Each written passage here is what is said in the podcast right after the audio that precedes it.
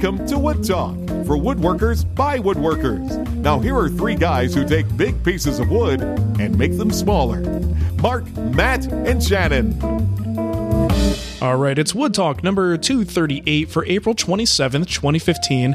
On today's show, we're talking about curing finishes in the oven, what size miter saw, 10 inch or 12 inch, and connecting cabinets. All that and more coming up, but first, let's hear a quick word from our sponsor, which is SawStop. After more than a decade, SawStop's combination of safety and precision has made them the number one cabinet saw in North America. Use the interactive tools at sawstop.com to build and price your ideal SawStop, and then find a dealer online or near you. Protect yourself today with SawStop. That's SawStop. That's how they should say it, frankly. SawStop. I did, I did you a favor there, guys. You're welcome. Uh, we'd also like to thank a few individuals who helped us out with donations and recurring donations uh, David Walton, Gary Van Brocklin, Christopher Weaver, David Hickson, John Maddox, Eric. This is a good list this week, huh? Eric Nan, Kevin Keel, and Jason Daravinsky. Thank you so much, folks. We really appreciate that kind of support. And if you want to help out, you can too. Go to woodtalkshow.com, look over in the right hand column, and there's a few links there for those uh, one time and recurring donations. Whatever you want to do, no obligation to continue. We appreciate whatever help you can give us. And we definitely appreciate the fact that your last names are pronounceable uh, for people who are unable to pronunciate. Yeah, that makes it a whole lot easier. Just if everyone had the last name Smith, this would go much better. It could get You really know, I actually though. think it adds to the entertainment value of the show. so if your last name is easy to pronounce, make something up. Yeah, they just want to hear You me stumble on it, which isn't difficult to do. Uh, you know, you can also, while you're there at woodtalkshow.com, go to the giveaway page and enter to win whatever we happen to be giving away that month. And this month, it's Matt's Tall Dresser Project Plan and a Wood Talk t shirt, which will make you look quite svelte and uh, beautiful. while you're looking at that amazing plan. Exactly. Exactly. All right, so let's move into what's on the bench. For me, I'm at the beginning of a project. Uh, we're going into the sculpted rocker here. So today I started filming the layout process and just trying to select grain and all that good stuff. And I've got these beautiful walnut boards, and uh, I could hear Shannon over my shoulder with uh, this 12 quarter stock on. You got 12 quarter? Um, He's always surprised when I find thick walnut in the middle of the desert. So it, I basically got everything that I needed. Got the 12 quarter stock. Actually, you only need 10 quarter, but all I could get was 12 quarter. And I did a little bit of the layout. And it's one of those things where, you know, Charles Brock in his video and his plans kind of recommends you go to a full two inches thick on this stuff. But the reality is, most of us getting eight quarter lumber, we're not getting two inch thick stock out of it. So it's going to be interesting to kind of see what the repercussions of that will be down downstream from here. But I was laying out some of the parts, everything was going great, and then I thought ahead a little bit, which is always handy to do that once in a while. And I'm looking at the the four foot long pieces for the back legs of the rocker, right? So they go all the way from the ground to the top of the over the the crest rail. Nice long pieces. If that piece is anything but dead straight in terms of like flatness of the board in this state, it's going to eat up a lot of the thickness right? So it's got to be flat. So i'm looking at it going well i found the perfect grain as as it pertains to the face grain. But what about you know is this thing actually a flat board? So i grabbed a four foot straight edge laid it down on there and i was like you turd. It, I, it, it was like at least an eighth of an inch out in the middle. So starting with that level of curvature on a board that's already less than two inches, eh, you know, I'm, I'm sunk with that one. So I had to find a board that did not have the ideal grain pattern, but had the thickness that I needed. So it's just kind of an example of how when you're starting off these projects, especially ones where grain direction not only matter, matters for visual things, but also structural integrity, um, how difficult it can be to get these laid out in a way, thinking several steps ahead to what, you know, ahead to what might actually bite you in the butt later. And it wouldn't be in, until I'm actually milling those pieces that I would have said, "Oh crap, this thing is taking a lot more passes on the jointer than I expected." uh, but fortunately, I was smart enough to, to to spot it now and find some other boards and, and go with Plan B. So yeah, so everything's progressing really nicely. I'm uh, excited to move on with this one. This is definitely uh, we've talked about bucket list projects in the past. This is one of them. Uh, I never expected to kind of just do it on my own with with someone else's patterns, uh, but I'll, I'll take it. This will be a fun way to do it. There you go. Absolutely. So what you're really saying there, from what if I if I'm hearing this correctly, or maybe I'm just not paying attention because somebody painted their door red outside my window. It's really red. Never seen something that red. Uh, is that it really helps to pay attention, unlike me. It kind of does. It helps to, to to you know try to encourage people to do this all the time. If you're making something from a plan, read the whole article, read the entire plan, watch every video in the series before you do anything, because there's just so many places where there's those little gotchas that if you've never built it before, you don't know about. Um, so when I'm doing this myself and trying to teach other people, I tend to be focused on the moment and sometimes forget to to think about two or three steps ahead and where that might hurt me. So, mm. so I patted my myself on the back a little bit today for for doing the right thing. every so, now and then, every now and then, every now and then, which means I'm bound to like the next thing. I'm totally going to screw it up. right. Well, with with this particular chair too, because there's so much sculpting that goes on later. Mm-hmm. And and this may just be me, but I look at it like ah, if it's not close, I'm just going to sculpt that away later, and that's really where I think you're going to get screwed. yeah, know? well, that and that's the thing. Yes, there's plenty of that sculpting, but there are joints that need to go together right. before that sculpting, and it's like, well, there could be a little curve there, right? Well, well and, okay. And I'm thinking more in terms of like the grain. It's yeah, like, yeah, yeah. And I've always struggled with this. Like when I turn things, it's like I don't know what it's going to look like when it's round, right? You know, and, and I've never, anytime I've turned uh, a piece for furniture where I'm trying to get kind of this cohesive look, it's such a shot in the dark. I just cannot, I can't wrap my brain around what that grain is going to look like when it's round. Yep. You know, when I've rounded everything over. And and how could you? You know, because the grain could look totally different seven, you know, a couple layers down underneath. So yeah, I, I've thought about that with this particular chair, the any of these sculpted chairs, kind of like how could I possibly match that grain. Yeah, and you hope that based on what you see on the face is going to sort of translate to what's below the surface. And then once you add those curves in, you think everything's going to line up the way you want it to. But uh, I know when I've done compound curved legs with multiple curves. And just you know we're not talking any any kind of turning but you're cutting a curve into it. There are times where you think the grain's going to do a certain thing and you lay it out make those two cuts and suddenly the grain just reverses on you. Uh, mm-hmm. and you need it to follow the the the sort of angle you've created and the curve you've created in that leg. And it just looks like crap when suddenly the grain goes in the opposite direction of the curve you cut. You know? Mm-hmm. so yeah it is a little tricky to wrap your brain around it but when it's all said and done with this chair you know, you do the best you can. Ultimately, it's the flowing lines and the pieces where you just kind of can't tell where one ends and where the next one begins. That's what really makes this piece. So if you get all the grain to go and play along with you, all the better. But I still think even with grain that was a little mismatched and going in not the perfect direction, I think this thing's still going to look amazing. You're just going to paint it anyway, right? Exactly. I've got the purple yeah. paint ready to go. nice. You know, nice can of latex, so I'm good. I'm good. Uh, Shannon, what about you? The only woodworking I did, even close to related to woodworking, was I sharpened my lawnmower blade. Attaboy. Ooh. Yeah, it was um, it was it was a uh, a hot time in the shop for me. you know, uh, got it. I'm so close to going on like a finishing marathon. We are so close to warm enough. And actually, Sunday probably could have been warm enough, but it was supposed to be cold and rainy, and mm-hmm. that kind of threw me off. But um, this actually brings up a, another question because I've got these three commission pieces that I'm just going to finish all at once. And I've really gotten to enjoy using my Earlex lately. Mm-hmm. Kind of gotten over the whole spraying is difficult. And now it's like spraying is the lazy way to finish. Heck yeah. Well, Two thirds of the Wood Talk crew feel that way.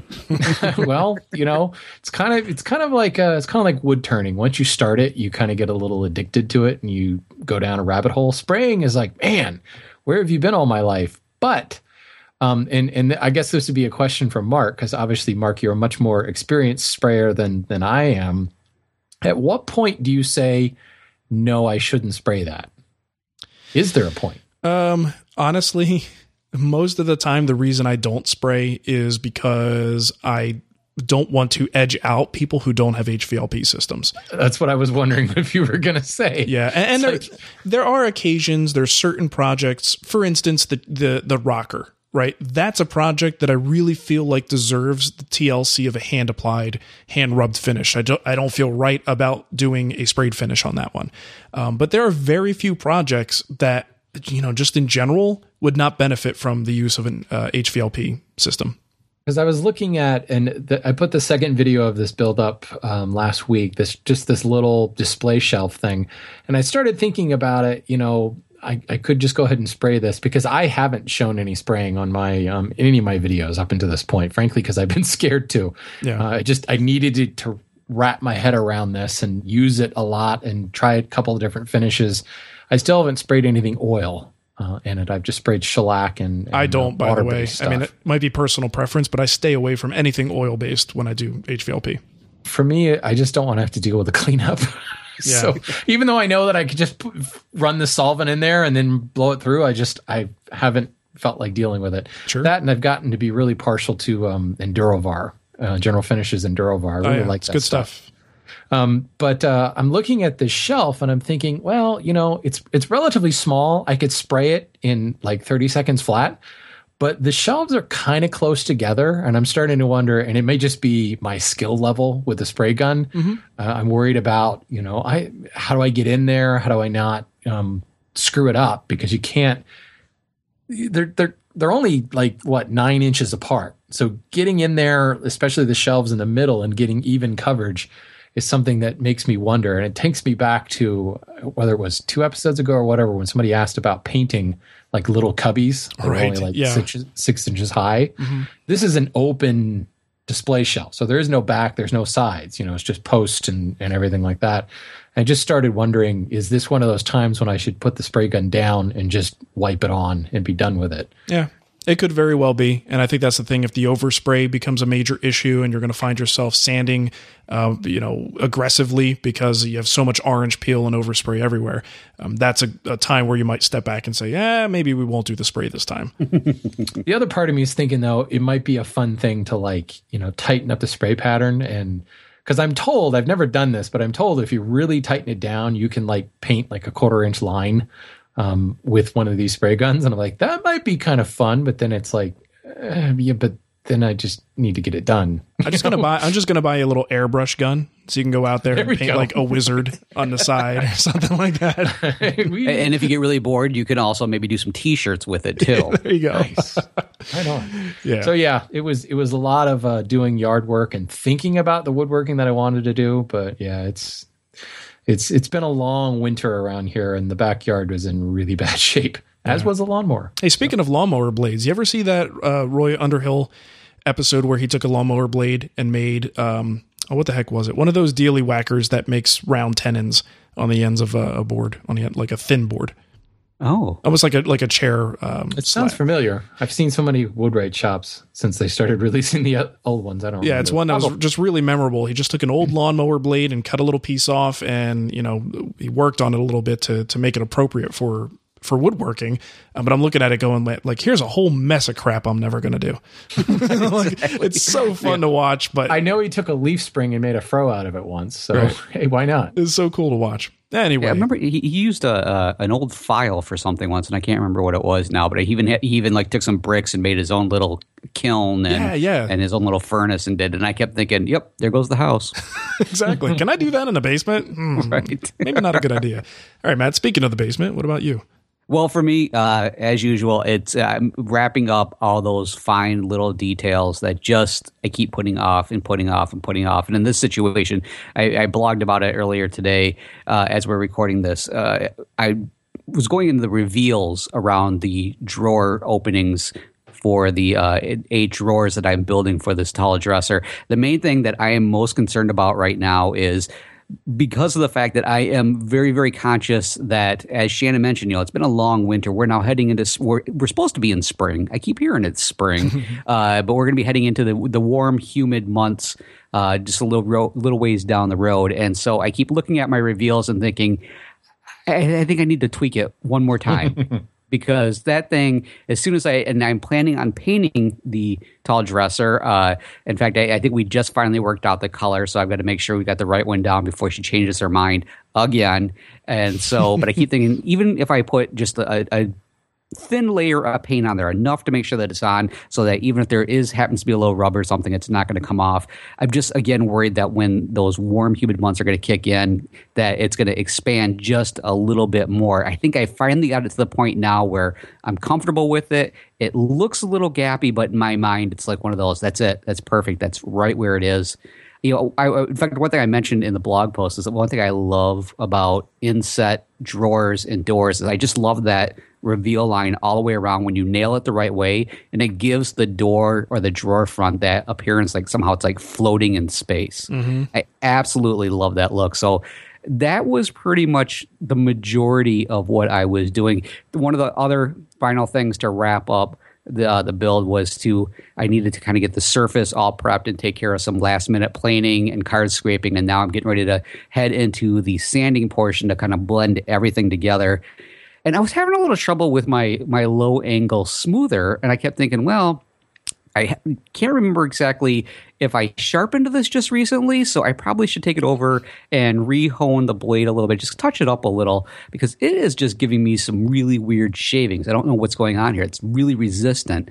And then that's when I noticed that, or actually, I should say, I remembered I have three different blades for my low angle plate. I went ahead and, and, and purchased all the ones that were available, and it suddenly dawned on me because I wrote a little note for myself with a permanent marker on the blade that rather than using the standard like 38 degree angle blade, I was using the 50. And uh, nice. that little, explains why it felt like I needed to hitch up some mules to pull the plane down the length and it wasn't giving me that uh, shavings that I was thinking it would. so the good news is mentally, I feel a lot better about myself because I was really starting to doubt my abilities. And, uh, and did you learn that now I'm just starting to doubt my reading ability. I'm just going to say, did you learn that you can now with a big black sharpie write the number 50 on that one. you know what the funny thing is? Uh, so a while ago, I got new glasses and they happen to be bifocals. It's been about six months now, I think. And so I just kind of assumed that uh, that's the issue because I wrote it really, really small. And I'm like, first of all, I don't know how I wrote it that small because I haven't been able to see that small in a long time. Right. So yeah, I think I'm going to go through and remark all of the blades now with yeah. their, their, their bevels on it that's in a, a much larger font. There you go. Nice. All right, well, let's jump into what's new. This is where you send us some uh, cool links, articles, blog posts, videos, things you found around the web, and we tell everybody about them. And Steve wrote in and he says, I came across this article. My wife quilts, and I thought you could replace the word quilt with furniture, and the rest of the article would hold up just fine. And this is at moreapproved.com. And it's about the uh, real cost of quilts. And I think the, the gist of it here is trying to explain to people why a piece of custom furniture does not cost less than what you could buy a piece of furniture at Walmart for. Uh, things are always more expensive, and a lot of uh, average folks don't necessarily understand why. And this is a good thing. Just in the world of quilts, talking about the, the, the man hours that are put into these things and the materials and the care when this is done by hand, why it costs so much. So it's a fairly lengthy post, uh, but I think it's a pretty good, interesting read and, and definitely can apply to furniture making. Very Sweet. Cool. Yeah. All right. We have this next one that came in from David, and David says, you know, Mark Supik, see so much for the easy pronunciation of those last names. Mark Supik runs a professional architectural turning shop in Baltimore, and he turns a lot of beer taps for many microbreweries. The cool thing is that he also teaches wood turning classes on the weekend in his commercial shop, and he's a great guy. Oh, well, cool. We'll have to meet Mark sometime. Anyways, we have a, a link to a YouTube video, and the video is uh, titled Half Sphere Table on a faceplate lathe. Now, if this is half a sphere when you look at it, this thing is monstrous. It's it is absolutely gigantic. And the funny thing is, when I first looked at it, I could see like uh, um, it looks like uh, w- one part of the lathe looks like it's this tiny little bit, like somehow it's supposed to be holding this bowl that or well they're saying a half sphere table. It looks like a giant bowl to me. Uh, I, I, think that bowl is probably about the size of my upper torso. Yeah, and so seeing that little that, that little you know uh, live end there trying to hold that in place or what looks like it is kind of freaked me out for a second. But as you go through the video you can see that looks like it has some support on the interior there to help hold it in place. But is is gigantic. And it goes on to say that the wood is reclaimed Douglas fir from some of Baltimore's dismantled vinegar tanks. Wow. So I'm really wondering what his shop smells like with that. Oh, it's got to smell good. I love vinegar. A little oh, yeah. oil in there. I could like, all like, let's could, have a salad. I could drink it. It's it's delicious. Like when I get you know, it, a, a sandwich with vinegar, I'm like extra. Have you ever had sipping vinegar? No, uh, well, I, I made regular vinegar into sipping vinegar, like a good balsamic. uh, our friends who apparently really, really like to drink have been like, yeah, that's a that's a huge thing amongst our friends now. They get these uh, these sipping vinegars, and it's very much something that you have along with your cocktails. And I hear it tastes really good. I just can't get past the fact that it's vinegar. Yeah, no, I love vinegar. Uh, what like when it makes your eyes sweat, like just under your eyes, you know you had just the right amount.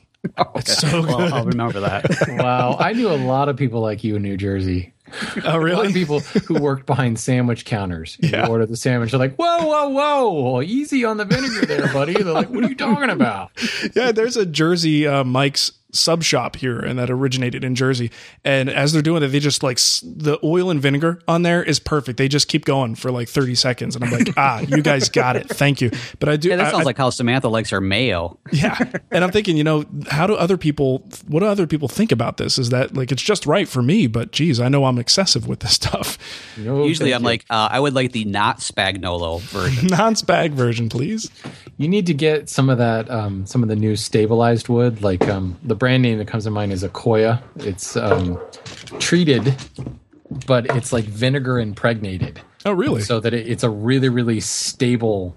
Uh, it's like almost no movement whatsoever. wow. Um, I think they use um, like radiata pine from New Zealand, and then they they do this treatment to it.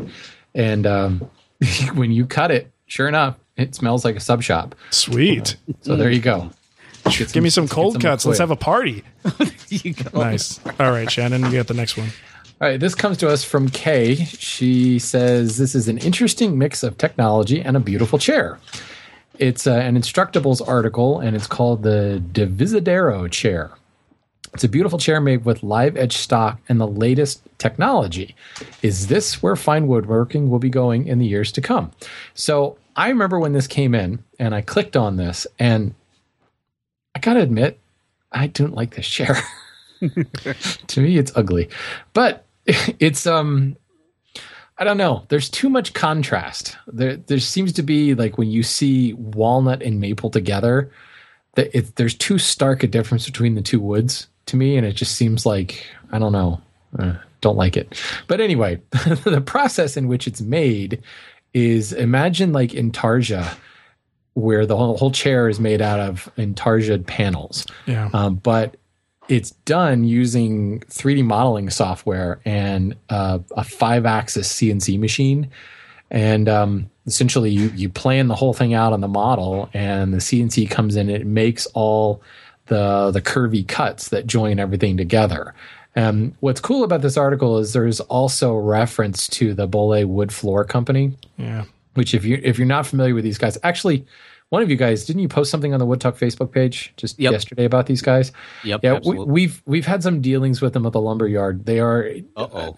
just look at it. You can imagine they're incredibly expensive floors. Imagine taking through and through sawn slabs and kind of embracing the live edge look of that slab and integrating it into a tongue and groove floor. Um, that's exactly what they do. So they're quite expensive. Um, Even with the technology, that is just seems labor intensive. I well, the big thing is is matching the floor. Yeah, Um, each the- piece needs to be kind of like okay, this one's close enough, and then let's approximate let's approximate the curve so that each one of them takes on that same exact curve. Right. See, if that was in the Vanderlist household and I was somehow left to do this on my own, not purchasing this, like just somebody, Samantha showed up with a giant pile of live edges and said, go ahead and make a floor out of this. There would be valleys everywhere between those. I'd be like, don't walk on this floor in the middle of the night. Isn't or that what if a- you're blindfolded? That's what epoxy is for. You just kind of fill the gap between, right? You- especially that glow in the dark one. Oh my gosh, the glow in the dark one. That would be perfect. It'd Exactly. be like, you don't even need to turn the lights on. We'll just use this all night long. totally intentional. Well, the cool thing about it, I don't know if it's for their entire line, but I think most of the stuff the Bolle people do is um, it's a laminate, not laminate as in plastic, but it's it's laminated onto a substrate. yeah, Right. So they can get like a really cool flitch match, but it's still like I want to say an eighth to a quarter of an inch thick. Maybe it's probably more like a quarter of an inch um, that they laminate on top of some sort of probably ply ish uh, substrate. But what um, what we've started to see is customers that want that cool live edge looking floor, but they want it like sequence matched. So the whole floor looks like an entire tree. And um, that's when things get real expensive. And it's the technology that allows you to actually lay that out.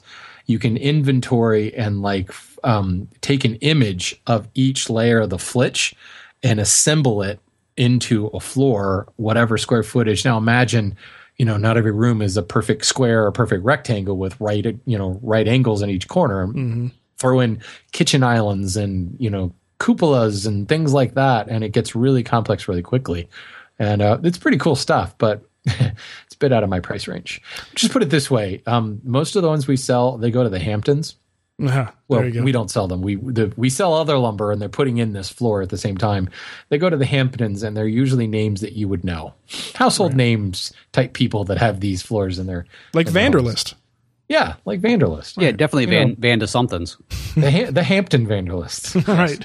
Yeah, who who totally eh, won't even acknowledge my existence. So, hey, do you think the you know the question raised with the original uh, post here is, do you think this is where fine woodworking is going? Um, I think it's interesting that technology is the processes and the machines are getting good enough that they can do something that starts to go into the realm of what used to only be able to be done by hand. You know, like at what point is one will you be able to poop out a Maloof rocker from one of these things? you know it's usually where their weakness is is you can Right. only go so far with the, with the curvature and the sculpting of pieces that need to be joined together um, but i'm very interested to see technologically how far this can go I, I think, what there's going to be a comes lot down- of. Oh, Sorry, go. Matt. No, you go ahead. You- You're Uh, I think Mark, you hit it on the at the outset of this. Is um, sorry, my wife is talking to me at the same time. I just lost my train of thought. Okay, the um, uh, you said it at the outset that it's not exactly cheaper. You know, you would think, oh, these are floors that are, you know, perfectly, everything's modeled on a computer, everything's laid out on a CNC. The actual labor, like man hour labor, is very low. Well, that's not actually the case. No. there is a lot of stuff that goes on. And yes, it's a computer and a CNC that's doing it, but it's still taking a long time. Yeah. And and the prep work that goes into all this stuff and the laying out of the tongue and groove on all those weird corners and things like that. So yeah, I could see this is where it's going, but I don't think it's going to be that it's not going to replace what we do widespread you know because it's still you, you've got this you've got the mass produced furniture that is mass produced in great numbers. And then you've got kind of the boutique type stuff that's made in smaller numbers because there's a smaller market for the people that can afford this. So it may be built on a cnc but if the price point is still really really high you know is that really you know going to to, to set the market on fire? I don't sure know. sure. What were you going to say matt? Uh, no, actually, some. I was just thinking. Uh, never mind. My wife came in and irritated, uh, bothered me. hold on my wife's due to come in here any minute now I think they all sync together on that That's one. what it is. Did- if anything, I did- it's kind of like along along the lines of what Shannon was saying. So yeah, Okay, cool. All right, let's move into our poll of the week from our good buddy Tom Iovino at tomsworkbench.com. We don't have a new poll this week, but we do have last week's results. And the question was how do you store your tools? Just kind of uh, in the open, on shelves, or covered? And 60% said a little bit of both in their shops. 27% said closed in and protected, and 10% said in the open and accessible. Uh, there's a couple other answers there too, but you can go to the website and check out the rest of the results. And we'll have another poll up there pretty soon, just not in time for the recording of this show. All right, let's move into our kickback. And uh, first one here is from Dave. He says, I purchased wood from Craigslist once and it was a mixed bag. First, the good. I picked up a generous 200 board feet of four quarter hickory for $200 from a local cabinet maker. The tree came from one of his client's yards and he cut it up with his own portable sawmill and dried the boards in his own kiln. I used the hickory to build a split top Roubo. Had it not been for Craigslist, I would not have been able to afford to build the Roubo, at least not with Benchcrafted, Benchcrafted vices. Now the bad, while the hickory was dry and bug-free, it was, to put it charitably, rustic. Even though there was easily 200 board feet, by the time I navigated the various checks, splits, knots, I barely had enough for the Roubo's top. I ended up buying maple for the base because there wasn't enough hickory left. This actually turned out to be a blessing. However, as it turns out that working with hickory is about as fun as a colonoscopy, except with uh, always a good time. yes, except with way more splinters. Ouch. Uh, if I had to do it over again, I would just buy S4S 8 quarter maple and save myself about six months worth of work and several sets of planer blades. That said, I now have a, a Roubo for a fraction of the price it would have otherwise cost. So, a little bit of feedback there on uh, experience with Craigslist wood. Hmm, Craigslist would. That sounds like a fun show. All right. Well, hey, this next kickback came in from Zach, and Zach says everyone always has great things to say about SawStop, and I do too, with one exception. Since I own the 1.75 horsepower model, I, like many woodworkers, use a thin kerf blade, a Forrest Woodworker 2, the thin kerf version. My problem comes when I'm ripping boards. The riving knife pushes the board into the fence, causing a large amount of extra resistance, which I feel is unsafe and very annoying. After doing some looking around on the internet, I read somewhere that SawStop doesn't offer a riving knife for the thin kerf blades. Now, I did some checking on my saw, and both the blade and the knife are a bit over nine hundred thousandths, nine thousandths, point zero nine zero thousandths. A little bit. Very good, Matt. You're so you're you're from the science background, right? yeah, exactly. Well, I only do Just things checking. in metrics, so That would be uh, Nine times ten to the negative second. There you go. Just put it in Is it a nano notation. thousandths? also, the knife seems to be offset towards the fence just a bit further than the blade. I would love to hear how other people deal with using thin kerf blades when the stock riving knife is only designed for a full kerf blade.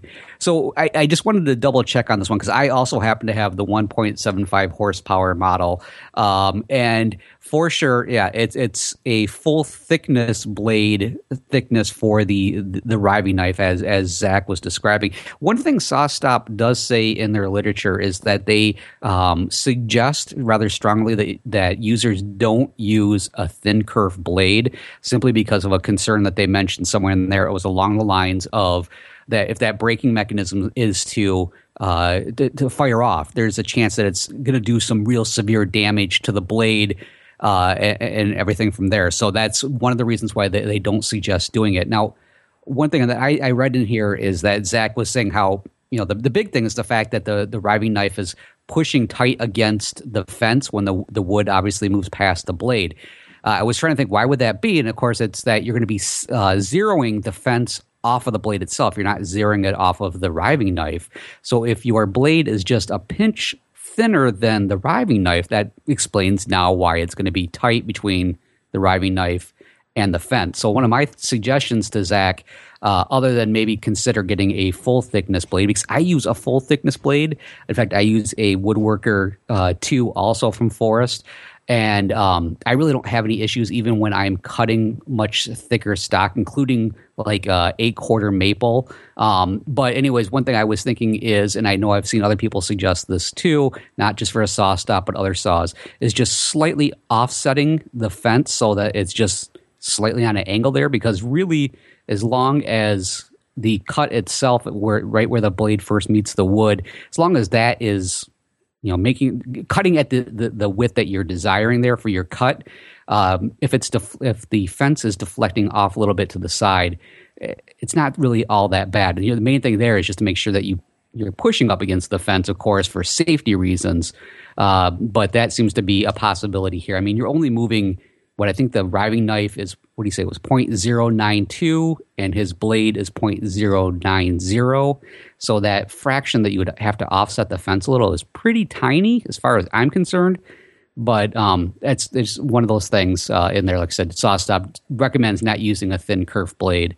And I, i'm just you know i I'm going to go off on a tangent here a little bit. I constantly hear people talk about the reason why they need these super large, powerful motors is because they keep bogging down while they're making cuts in really thick stock. Number one, when when I'm using really thick stock, I guess I, I don't. I, either I don't use it enough, or I just slow down my f- cut rate to a speed that the blade can handle. Is everybody in that much of a hurry that they have just got to shove these things through at like 60 miles an hour? I know I am. You, are, well, I figured you would be because you got to get down to the sub shop to make sure you get your vinegar sandwich there. Yeah, I got things to Uh, do. You should have plenty of time though while they're putting the vinegar on your sub. That's right. To just slow down. I could build a whole Push it through the project in that time. You Well, know, think Matt, that- I'm so glad to hear you say this though, because it's exactly what I was thinking. I remember buying a thin kerf blade because somebody told me, "Oh, you only have a contractor saw. You can't run a full kerf blade on that." Right. And then I I finally bought a real blade um, instead of a cheapo one, and it was a full kerf woodworker two blade, and it was in what was my contractor saw one and a quarter horse, I think. Never had the thing bogged. Well, I shouldn't say I never had it bogged down. I just slowed down. Right. Um, and I was cutting eight quarter. I remember cutting eight quarter hard maple, white oak. um, never really had problems. It just went slower. And Right. you're right. You hear this all the time. And I just, I wonder how often do I, what I, I never use the thin kerf blade anymore. I didn't save that much material um, by cutting it off. I don't think it was about the kerf width. It was about being able to, you know, a, a, a lower, lesser powered motor being able to do it. I just never, never had that problem. Well, I mean, depending on the species you're using, um, that could really affect it a lot because if you go, true. You're Mr. Purple Heart. Yeah, I mean you everything. you can go as slow as you want, you know, but the problem is if you're going slow, the teeth are running through the same part of the board that many more times a second and you wind up with a lot of burning, extra friction and essentially shortening the life of the blade. So I think the real key is, you know, even more so than thin, thin kerf versus thick kerf is using the right blade for the job. So you you may not be able to get away with going with a 40 tooth and calling it done. You may have to get a ripping blade for your rips and a crosscut blade for your crosscuts. And that will make a huge difference in your ability to, you know, put this thing through at a reasonable pace and not have a burning uh, blade situation. Yeah, you know that is you're right. There is something to be said about using the, the right blade. And I know a lot of people, again, for economic reasons. I know in my own situation, believe it or not, I do kind of look at these things once in a while, going, "Eh, I can't really afford that blade, but I can probably use this one pretty well. Um, I, I know a lot of people like to have just one, maybe two blades at the most to, to go off of. But um, yeah, I just even I, I was in a similar situation as you, Shannon, with it with a contractor saw, and I ended up I I probably read the same article or read the same forum post where it's like you have to have a thin kerf, you can't do it without it, Right. And uh, I kind of did the, the the same thing, but yeah. So so what I'm really hearing is if you're using specific exotics, then consider maybe going with a, a specialized blade or a different blade. But otherwise, I'm still going to stick to my guns of slow it down, Mister. What's the hurry? So in other words, not only do you have to spend more to buy the exotics, now you got to spend more to buy a special blade for them. You know what? I think the industry is actually trying to. Uh, they're they're in cahoots. Yeah, and then just you got to think you got to sharpen how- your blades too more often. I, I was I was apparently maybe it was just my my stage of life my that that woodworking stage I went through when I was doing power tool work. I was apparently not a good power tool woodworker because I I didn't buy any of this stuff. I was, and now that I'm into hand tools, I have all the little. I've got a specialty plane for this and a specialty saw for that. I just I didn't do that with power tool. I guess I just I was a fish out of water. Hmm. You're where you needed to be, Shannon. Yeah, I'm go. where I needed to be in order to spend the most money. That's right. Well, you, And now you need to be on to the next kickback. All right. So this is from Ira. Ira is a relatively new woodworker in the fine furniture making sense. He puts that in quotes. I don't know if he's joking there or not. So there's a whole whole lot of techniques I'm still learning and trying out. I just recently watched Matt's glue up of his daughter's dresser, and I thought it was one of the most fascinating and educational videos I've seen recently. Good job, Matt. Way to go. Thank you. Thank you very much.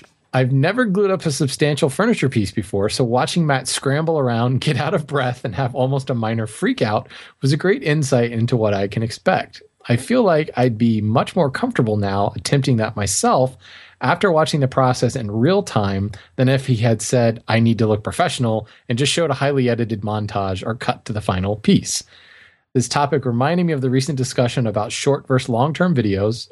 Just uh, just just as you all thought that longer videos allow you to teach more, I think you overvalue the idea of knowing what you're talking about as a teaching tool. Since I'm new to many tools and techniques, watching someone else be new at something makes that thing less scary and intimidating. Watching a master execute something perfectly simply doesn't increase my own personal comfort factor or self esteem when trying something new. So there you go. You heard it from Ira. Very nice. You know, uh, little does Ira know that when Matt makes a bologna sandwich in the kitchen, he does the same thing. He sweats, he freaks out. It's it's a whole thing. It's it, it's very very. I had the same thing when I'm trying to get a glass of water and I want to make sure just the right amount of ice is in there. It's just, it's just the way Matt does things. Everything's done that way. All right. Uh, next one here is from John from North Wales. Just some kickback regarding the listener question about finishing blotchy woods. My first major project was a toy chest I built for my son at a solid poplar. After hearing that poplar could sometimes blotch Uh, from the aforementioned video by Mark, I looked into various methods of dealing with this issue, settled on a glue size mixture. I found a helpful recipe on Lee Valley's website, we'll put the link there for you, and used Titebond's hide glue instead of the fish glue that they list due to local availability. For the finish, I went with Mark's wiping varnish and was very satisfied with the combined results. I mentioned this in the event that it might be more useful method for a hobbyist like myself who regularly uses hide glue and might only need a project size amount at any given time. Thanks for putting out a great show every week. Week in, week out, he says, actually. Uh, oh, you're welcome. Yeah, great. So glue size. And you know, interestingly enough, if you look into the formula, you know, I, I sang the praises of um, uh, Charles Neil's stuff, and the ingredients are actually sort of close to a classic glue size glue mixture, you know, that involves a PVA glue and even a little bit of water based finish. So I'm sure he's got this, you know, wonderful worked out proprietary blend that makes it work as well as it does.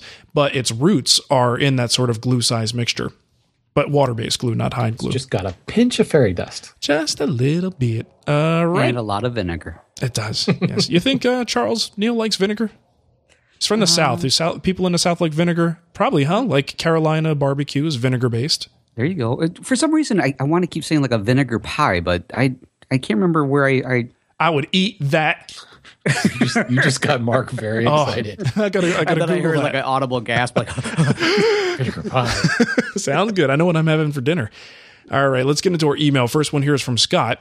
He said, So I made a pizza peel from ash and walnut, a la Mark's uh, video for the most part. I decided on trying tried and true Danish oil for the finish. So I have everything done and I'm waiting for the oil to cure and was wondering what you think of an, this idea to speed up the process.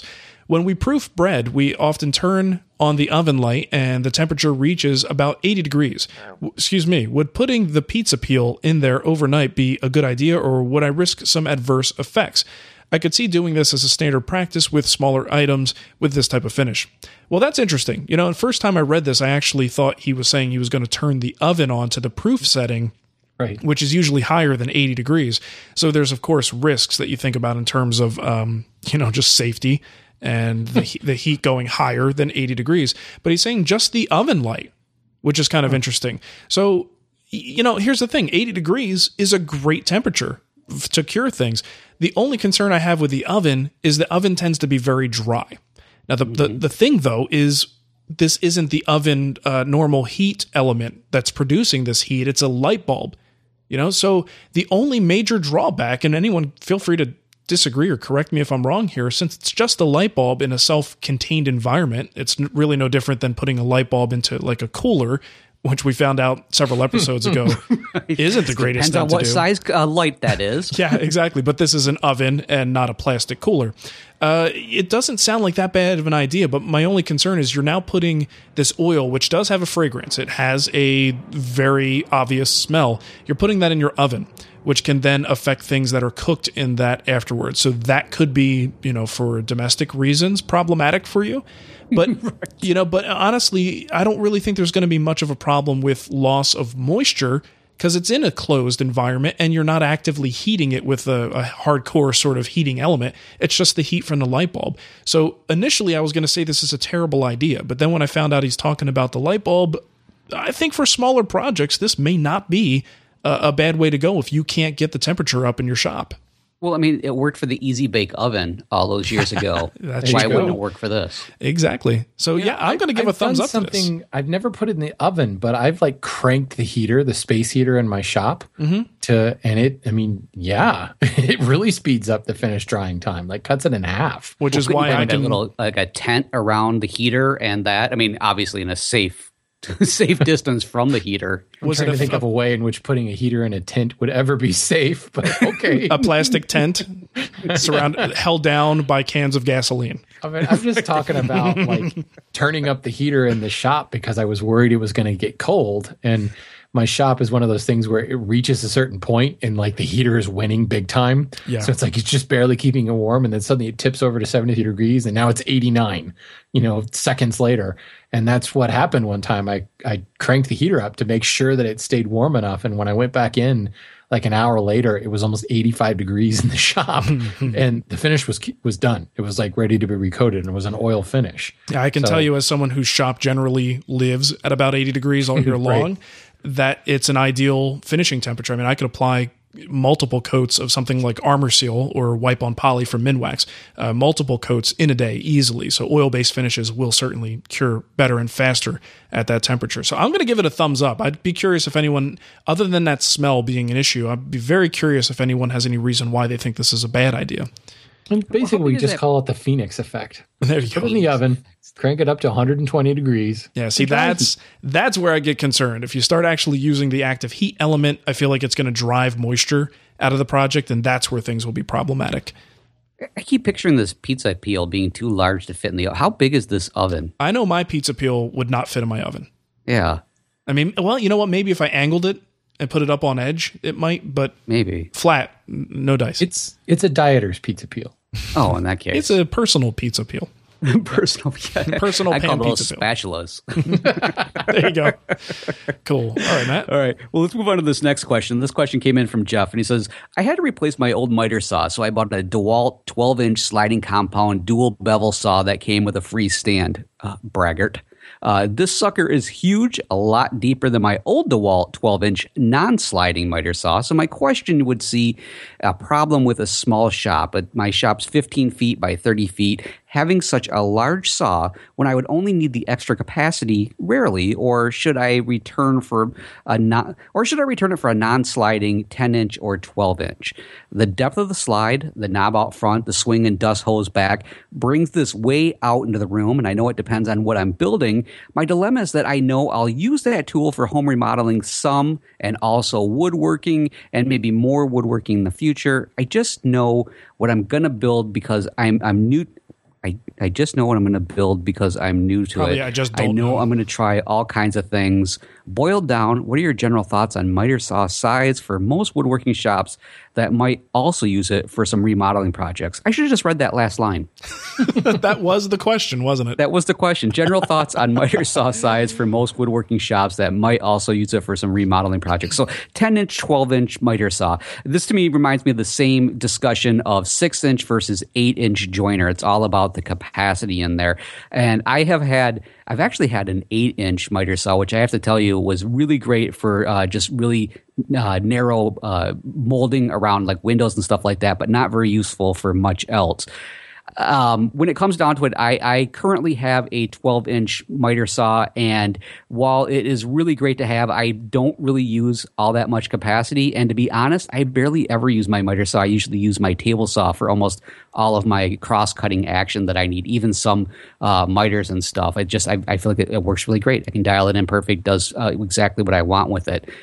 I think the issue here is because Jeff, you're, you're saying you're not sure. You know, you're thinking, you're anticipating that you're maybe going to use it uh, for some other work somewhere down the line. But right now, just it simply being in the shop with all that sticking out and everything else, in, in my mind, I know for my own shop, even if I were to use my miter saw an awful lot, that would be such an issue for me because it would constantly be in the way, or I would have to move it in a position to get it out of the way. Um, I probably would want to go with something else. Uh, but really, I guess in general, 10 inch versus 12 inch, there is nothing wrong with a, a 10 inch miter saw. I think that will handle, at least in my own shop and my own experience, easily 99% of the work that I would ask it to do. Do you think foregoing the sliding mechanism is a good idea? I, I do in, from what he's describing, and for myself, um, I mean, I, I, I, while I have had moments where I wish I had the sliding capacity, again, probably ninety-five to ninety-nine percent of the time, I, I haven't needed anything like that. And if I did, I just took it over to the table saw and said, "Here we go." I think it's a matter of workflow, right? Because I use the the miter saw for cross cutting anything that's I don't know whatever can fit within the capacity of that saw. Uh, I typically use that to cross cut my boards. I just find it so much faster than pulling up the sled or using the miter gauge at the table saw. Um, So for Now- me, I want as much capacity as I can get. So I would say if if he's going to try to do that and do a lot of cross cutting, then yeah, at least get the 10 inch slider. Um, if you just go with the 10 inch non sliding version, I don't think you're going to be real happy with the capacity of that thing. What what are the capacity differences? A lot. Yeah, yeah, considerably if it's a sliding know the versus numbers. just a standard. Significant. So much. Oh my god. So It- much. it's enough that it, it's when you're using it, you are thinking, "Yep, that takes care of it." And when you don't have it, you're like, "Oh man, I shouldn't have been such a cheapo when I was standing there getting ready to buy this." But one thing I know, Mark, with yours, you have the the Kapex, right? Uh, yes. Okay, so with that, the way that that's set up, because they engineer those things so beautifully, uh, when when that is in its resting position, like the the the dust hose and everything is like you can have it practically up against the wall, and it's not you're not going to have to worry about the dust hose and everything, right? Yeah, the Kapex is the exception, though. It's the only Yeah, one that you could put right up against the wall. Right. And with with these other ones, the the big issue, and especially he's the way he's describing here with his small shop and everything else, so much of the rest of that body, that nose practically, is just mm-hmm. sticking way out. And even if you turn it so that it's constantly angled, you know, and then you come in to use it and you put it in whatever angle you need straight on or something like that, that still is just in my mind and given my little shop that is the type of thing that I will always hit. I'll have bruised hips. I'll be angry all the time. I'll drop stuff. and you think I looked all frantic when I'm gluing up my carcass. Let me tell you something. Yeah, Matt's That just going to push put me like over the edge. he's going to put tennis balls on the end of every little doodad that's hanging Oh, off of wish I that would have thing, thought of that. so you can see it from a mile away, and it cushions forget- him a little bit. Forget childproofing the house. We need to mat proof the basement shop. There you go. cool. Okay, this uh, is from Kevin. he says, I'm building an entertainment center for a friend, and he's asked me to emulate a design he found at a local furniture store. And Kevin was nice enough to send us a picture. I will include that picture in the show notes. So you got to go to the website, folks, to see it. It's the only way, only place you're going to be able to see it. Mm-hmm. I'm trying to find an elegant yet sturdy way to attach the uprights on the ladder style shelves. I tend to overbuild, and if style were not a concern, I'd through bolt them with a hex nut and washer on the inside of the cabinet. But style is important to him, some people. So I'm looking for alternatives. Note the uprights will be eight quarter versus the larger post shown in the picture. So what we've got is kind of a central uh, central low cabinet. Imagine like a flat screen TV style entertainment center. This low cupboard looking thing. Either side are those ladder style shelves that lean up against the wall. So they're leaning back. The the uprights on those ladder styles are leaning back at you know some degree. Imagine a ladder leaning against the wall. There you go. So what he's looking at is a way to attach those two flanking ladder shelves. And i'm not sure if he's thinking he could do this with some sort of joinery. And if he is i want to caution him to stay away from that because a you won't be able to lift the project when you're done B, it probably won't fit in a car to transport it to the client. C, it probably won't fit through the front door in order to get into the room. So you have to be very careful with the with the kind of almost any entertainment center for that matter. They tend to get really big. And if you can't take it apart, that's going to be real problem later on. Say they just want to remodel the room and move it to the other wall, that's going to be a real issue. So I do think that the idea of being to being able to connect those cabinets in a way that they can be disconnected later is going to be kind of key. So he said, you know, if it were up to me, I would just, you know, run a bolt through there and a washer. Well, my solution is pretty much the same thing, but to use his term, a little bit more elegant. And there are things called connector bolts. Um, I recently have gotten them at Rockler, and they're essentially um, uh, Allen uh, Allen bolts with uh, two heads, and one is a female thread, one is a male thread, and they come together, and you you can either recess that head or you can leave it proud of the surface. They come in a couple of different colors, um, but the bronze one um, looks very very nice. It's a very classy looking um, connector that is almost invisible, especially if you recess it slightly so that it's not proud of the surface. Uh, it's very, very nice. And based upon the design he's looking at, it would be pretty much hidden. Unless the shelves are empty all the time, you would never see it. So I recommend the uh, the connector bolts, and I'll uh, include a link to Rockler where I bought mine. They come in at least two sizes, or maybe more sizes than that. But with the eight quarter post to, I'm assuming a three quarter cabinet side, he'll they'll the biggest one will have enough capacity to connect those together. Nice. I have those. I, I, I've got them down in my shop right now, and I don't know why I have them. I just used those on the kitchen helper not too long ago. Yeah, Yeah. they're a nice look. Very yeah, nice they look. are very elegant, and, I, and they're they're so low profile. Like you said, if you did recess them, they would disappear. But even if you don't, it's not like nothing's going to get caught on it. They're beveled all the way Yeah. around the edge, and Not they're going to take super. up shelf capacity or anything like yeah, that. Yeah, they're super low profile. Now I know where I used them. It's on the uh, the trestle table that I the one of the first projects I ever did. Those were exactly what I used. That's how I connected the base to the top, and yeah, they fit right in there. In fact, it was like so good looking. I was like, did I make that? You're like, hey, baby, Hmm. what's up there? What are you doing under the table? I'm looking at these connector bolts. Wonderful. All right. Well, I think we can close this one off. If you want to support the show, you can do so. Just head to woodtalkshow.com, look in the right hand column, and you'll see a couple of links for donations, one time or recurring donations. You can also pick up a Wood Talk t shirt at twwstore.com and go ahead and enter that giveaway at woodtalkshow.com slash giveaway. And you got a couple cool things that you could win this month. And if you want to, you can go to iTunes and leave us a review. Just look us up in the iTunes store, click on ratings and reviews, and if you can, give us that sweet five star rating, just like who do we have here? John Davidson did. I love this. He says, Why is this show addictive? Why, why, why, why, why, why? Why? And gave us why? five stars. And that's, uh, frankly, one of our best reviews ever. I Wait, really was, like it. Was it five whys? Uh, yes, no, six actually. Oh, oh wow! A total of six. The, the possible maximum stars. I left me hanging though because I want to know why. I don't know. I don't know why. Uh, you tell us, John. Uh, but thanks for listening. We appreciate it. Hey, Mark, before you go too far, how long is the giveaway open this month? Do we take it right up to the, the last day of the month? Yeah. Like, how long do people have to register? It's usually through the final day of the month Okay. because it's kind of automated, so we don't we don't actually physically. we don't close we it. don't really know. Just one day it'll it'll reset. Whenever So Nicole like- feels like it. You don't wake up Nicole in the middle of the night and go, "Did you flip the switch?" Hey, honey, wake up! We got to turn off the Wood Talk giveaway. Whenever Skynet tells us to turn it off. Pretty much, yeah. So it's just straight till the end of the month. Uh, and if you haven't entered by then, you know, uh, there's always next month.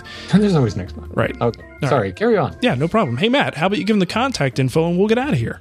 All right, hey folks, do you have a comment, question, a topic suggestion, or maybe a recipe that includes a lot of vinegar for our good buddy Mark there? Mm-hmm. You have several different ways to contact us. Leave us a voicemail on Skype. Our username is Wood Talk Online. You can call our voicemail line at 623-242-5180. Email us at kickback at woodtalkshow.com or leave us a comment on our Wood Talk Facebook page. And if you're looking for the show notes or downloads from today's episode or maybe previous episodes, you're going to find those all over at woodtalkshow.com. Sweet. All right. Thanks for listening, everybody. We will catch you next time. Yep, see you See ya. Here, here's here's the rule of thumb: if the bread ain't red, you're doing it wrong. That's what I like to say.